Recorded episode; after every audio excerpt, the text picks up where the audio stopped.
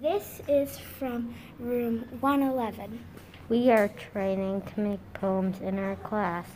and we really want to share them.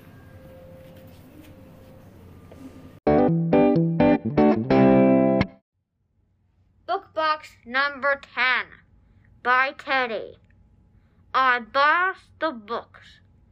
No more television. No running around. Go play with the charger. Get some paper and pencils from Mr. Desk. I just told you not to run around. Go to the shelves and get some pattern blocks. And for the third time, no running around.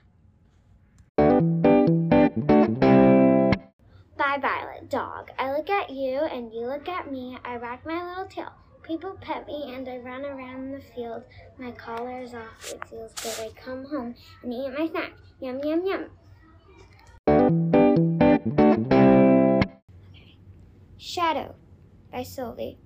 What follows you around but does not make a sound that you cannot touch? And if you're in the shade, it goes away. It's a shadow.